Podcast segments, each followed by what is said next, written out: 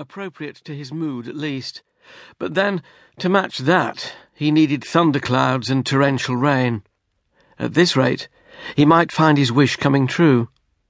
He crossed to a lichen encrusted bench under an ancient yew tree, flopped down, and drained the last of the wine in his glass, before leaning back and listening to the gentle murmur of voices from within the castle.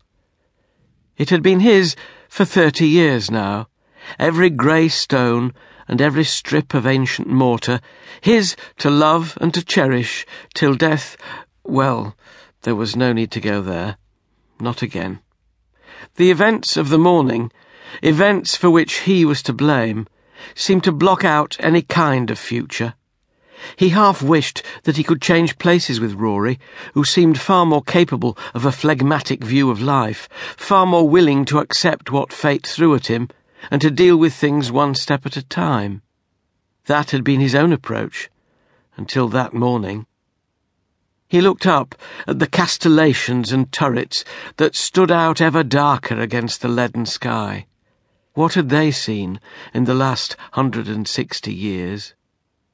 Worse situations than the one that faced him now? Charlie shuddered involuntarily and lowered his eyes to the milling throng, who were now spilling out of the vast oak door and onto the powdered granite drive of the castle.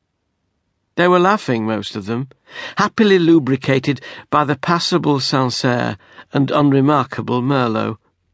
He should be there, really, thanking them for coming, wishing them well. But the girls would do that, along with their eligible husbands. Eligible. He winced and watched as they bade their guests farewell. Ellie, the eldest one, slender as a willow wand, her blonde hair brushing the shoulders of her smartly tailored jacket.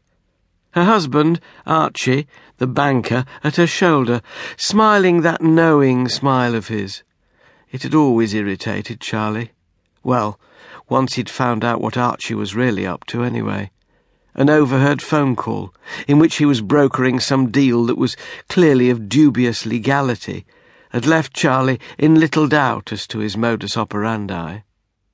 On the other side of the door, Lucy, the middle of the three girls, who looked most like her mother, stood with her arm through that of her farmer husband, Richard, his cheeks as ruddy as those expected of a man who worked the land, his tweed suit the texture of steel wool and of a shade of green that would enable him to blend into the moorland and disappear from view, something he seemed to infinitely prefer to the agonies of being in company.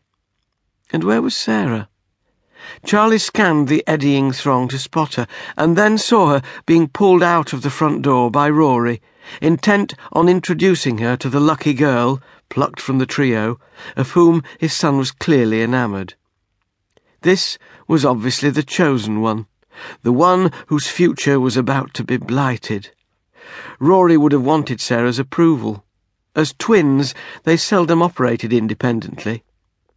Charlie had wondered at first why Rory had given his approval to Sarah's marrying Nick, a high flying lawyer whose sorties overseas would keep him away from her for half the year at least, until the obvious struck him that Sarah would be closer to Rory that way, and perhaps more reliant on him. There was no sign of Nick today. Bangkok, Sarah had said, and her father had, once again, feared the worst. The perfect family. The words echoed in his head. It was a particularly hollow echo. With one daughter married to a man Charlie considered an absentee shit of the first order, another to a pleasant but pathologically shy and monosyllabic farmer, and a third to a banker who steered a perilous course that teetered between litigation and corruption, perfection was not the word that sprang most readily to mind. As Rory patted the bottom of his latest inamorata by way of farewell, it retreated even further. But they were his children, and Charlie loved them in spite of it all. Loved them, and vowed to take care of them, come what may.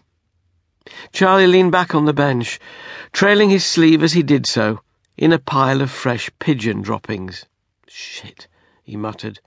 Then the particularly apposite nature of his exclamation struck him, and he let